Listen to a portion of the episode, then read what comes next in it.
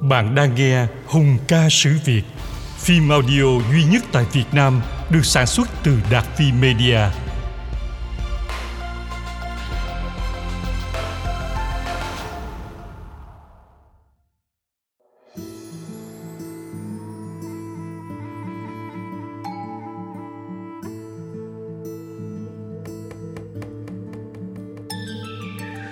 Nguyễn Huệ, phiêu lưu ký phần 1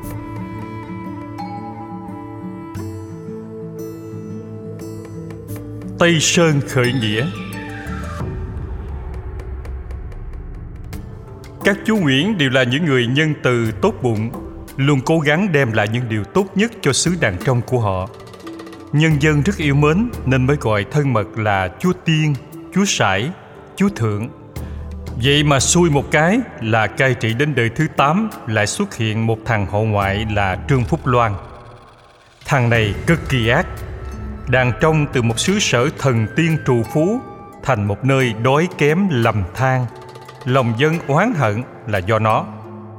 Vàng bạc trong nhà trương phúc loan bày ra sáng chóe cả sân. Hắn cũng là kẻ đã giết cha nguyễn ánh và đồng thời là nguyên nhân chính của khởi nghĩa tây sơn. Trương văn hiến là người có cảm tình với gia tộc chúa nguyễn. Khi trương phúc loan lộng hành, ông bèn bỏ quế vào nam Đi giữa đường gặp một ông nhà giàu bị cướp Hiến bèn ra tay nghĩa hiệp. Ông nhà giàu cảm động Nên giúp Hiến mở trường dạy văn võ ở Quy Nhơn. Học sinh đến học rất đông Nhưng nổi bật nhất là ba anh em nhà Hồ Nguyễn. Ông dạy họ đủ thứ từ côn quyền cho đến binh pháp. Nhạc là dân buôn bán nên đầu óc ranh mảnh. Huệ thì dũng cảm, hùng hổ Còn Lữ thì hiền lành chỉ thích tập võ, chứ không nuôi mộng lớn như hai ông anh. Ba anh em giỏi võ đến mức sáng tạo ra phái Tây Sơn Bình Định còn cho đến ngày hôm nay.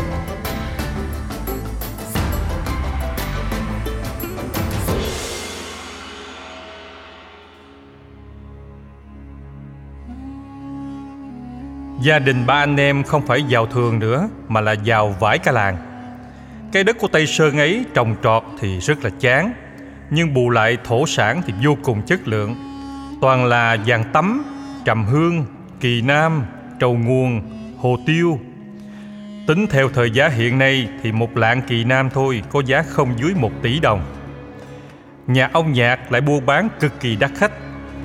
Vợ nhạc chớp lấy thời cơ, mở thêm một số tủ điếm có ca sĩ hát ngay bên sông.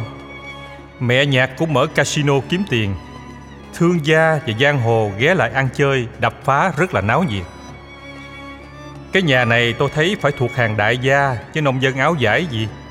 Như ngọc trinh tuyên bố, không có tiền thì cạp đất mà ăn. Nếu nhạc mà nghèo đói sức mấy có ngân lượng chiêu nạp môn khách để tạo phản triều đình. Nói ai mà nghe.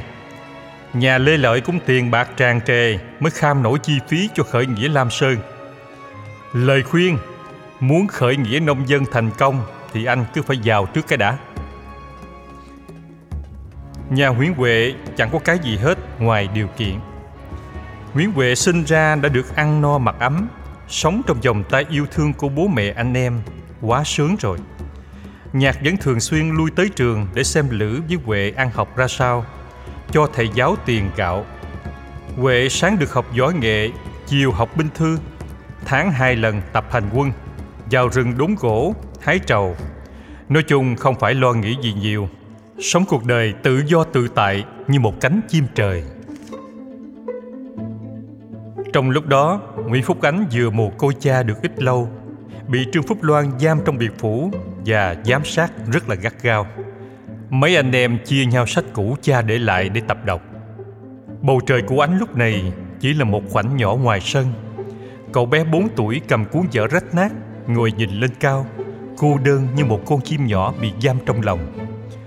Cho đến khi sự biến tây sơn nổ ra, chiếc lòng dở tung và cậu bắt đầu cuộc đời của một dương tử lưu lạc ở một xứ sở xa lạ để những cá sấu cùng thú dữ cách đó hàng ngàn dặm về phía nam.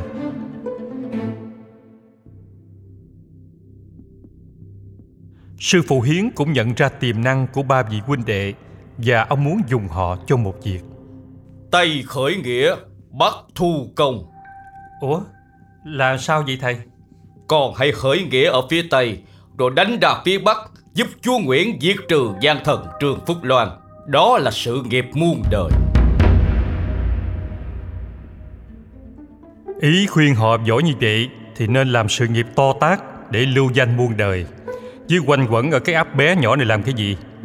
Tóm lại Giao Hiến chính là tác giả của khởi nghĩa Tây Sơn Nguyễn Nhạc nghe theo, lập tức thi hành. Phất cao ngọn cờ, ủng hộ hoàng tôn diệt trừ gian thần. Người ta thấy nhạc có chính nghĩa, nên theo về rất đông.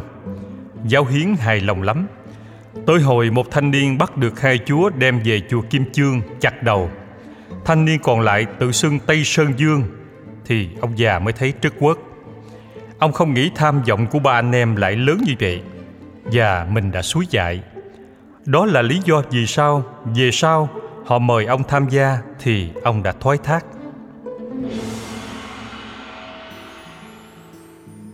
Ngày xưa có một dinh gọi là dinh quảng nam, chia làm ba khúc.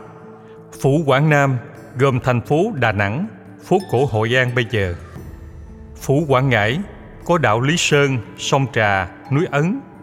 Những địa điểm phượt hot cho các tiên sống ảo phủ quy nhơn là bình định hiện nay. Ấp tây sơn nằm ở huyện tuy diễn, phủ quy nhơn. Có dễ hiểu chưa? Bạn nào tới bình định chơi thì chỉ cần đi khỏi thành phố 40 cây số là tới được rồi. Tây sơn lại chia làm hai khúc nữa là thượng và hạ, cắt nhau ở đèo an khê. Tây sơn thượng là lãnh thổ của người dân tộc tây nguyên, đất rừng bạc ngàn, đồi núi và thảo nguyên thì không rộng lớn lắm nhưng ngựa quan và voi rừng thì cứ gọi là vô tư, bắt không hết Mr. Nhạc sau này cũng lên đây farm ngựa mà Tây Sơn Hạ thì có con sông Côn và các nhánh của nó tỏa ra, tưới tắm cho vùng đất khô cằn này. Khá giống sông Nin bên Ai Cập. Sông Côn đem lại sự trù phú cho Tây Sơn Hạ.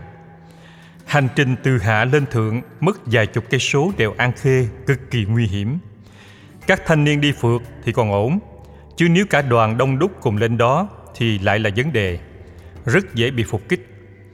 Nhạc chọn Tây Sơn Thượng làm căn cứ là vô cùng thông minh, tránh được sự tấn công của triều đình. Mình sẽ không đi sâu vào chi tiết vì nó rất là dài dòng, nhưng đại khái là rất đông người theo Tây Sơn vì cái khẩu hiệu của họ công bằng, không tham nhũng và chỉ cướp của người giàu giúp cho người nghèo.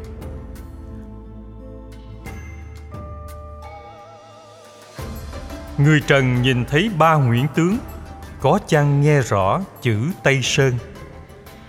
Buổi đầu thì nghĩa quân Tây Sơn đúng chuẩn Robin Hood luôn. Ban ngày thì họ xuống các chợ, kẻ đeo gươm, người mang cung tên, có người mang theo cả súng. Họ không hề làm thiệt hại đến người và của. Trái lại Tây Sơn tỏ ra muốn bình đẳng giữa mọi người đàn trong. Họ giàu nhà giàu, nếu đem nộp ít nhiều thì họ không gây tổn hại. Nhưng nếu chống cự lại thì họ cướp lấy những của quý đem chia cho người nghèo. Họ chỉ giữ gạo và lương thực mà thôi. Người ta gọi họ là bọn cướp đạo đức và nhân từ đối với quần chúng nghèo khổ. Sau này lên nắm quyền thì mới bắt đầu áp dụng các chế độ bắt lính và lao động khắc nghiệt tàn bạo. Nhưng đó là chuyện về sau. Mình rạch rồi cái gì ra cái đó. Đọc sử đa chiều là như vậy. Cái gì tốt thì khen, cái gì xấu thì tìm hiểu tại sao nó là như vậy.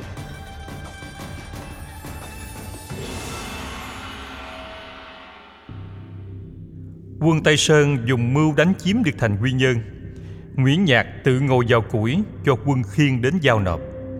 Nửa đêm ông phá củi cùng quân trá hàng và quân bên ngoài phối hợp đánh chiếm thành.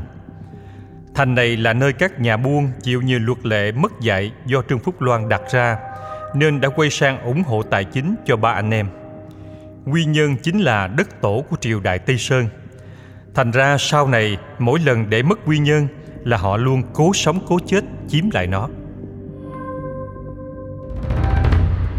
khởi nghĩa tây sơn đối với trương phúc loan giống như một khối ung thư quái ác, bắt đầu từ một cái u nhỏ ở quy nhơn, rồi dần dần di căn nhanh chóng khắp các xứ đàn trong quân nguyễn đã cố gắng cầm cự và giữ được tây sơn ở phú yên không cho lan tiếp xuống miền nam Lúc đó, một sự kiện không ai ngờ tới đã xảy đến.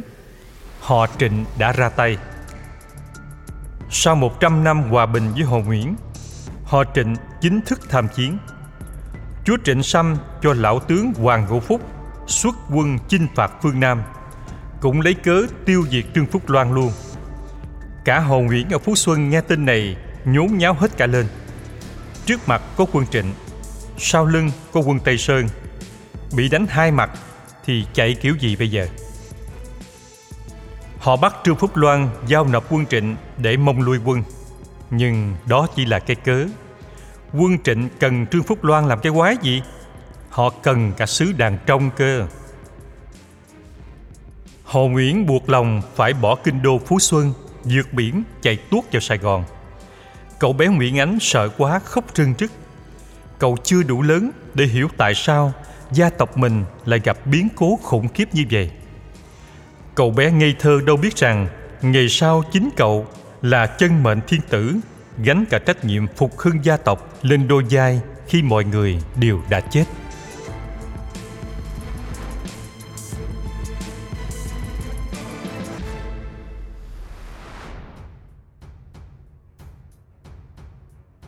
Quân Trịnh chiếm được thành phố Xuân. Đây là lần đầu tiên họ làm được điều này. Đang đà thắng thế thì họ vượt đèo Hải Vân đánh xuống miền Nam luôn. Tự nhiên đến Quảng Nam thì quân Trịnh và quân Tây Sơn đụng nhau. Hai bên đều ngạc nhiên. Ủa, mày mày là thằng nào? Tao đang đánh bộ Nguyễn mà. Mày ở đâu chui ra vậy mấy cái thằng Sida kia? Dĩ nhiên là có đập nhau một trận để khẳng định số má. Tây Sơn lúc đó mới thành lập nên dù sao vẫn yếu hơn một đội quân triều đình dày dạn kinh nghiệm. Lại có danh tướng Hoàng Ngũ Phúc, Nguyễn Nhạc bế tắc. Giờ nếu đánh với cả Trịnh và Nguyễn thì Tây Sơn coi như xong phim. Cuối cùng Nhạc đành quy phục quân Trịnh. Hoàng Ngũ Phúc nói Nè, anh cho Tây Sơn của chú làm tiên phong đi đánh quân Nguyễn. Chú đừng làm anh thất vọng đó nha.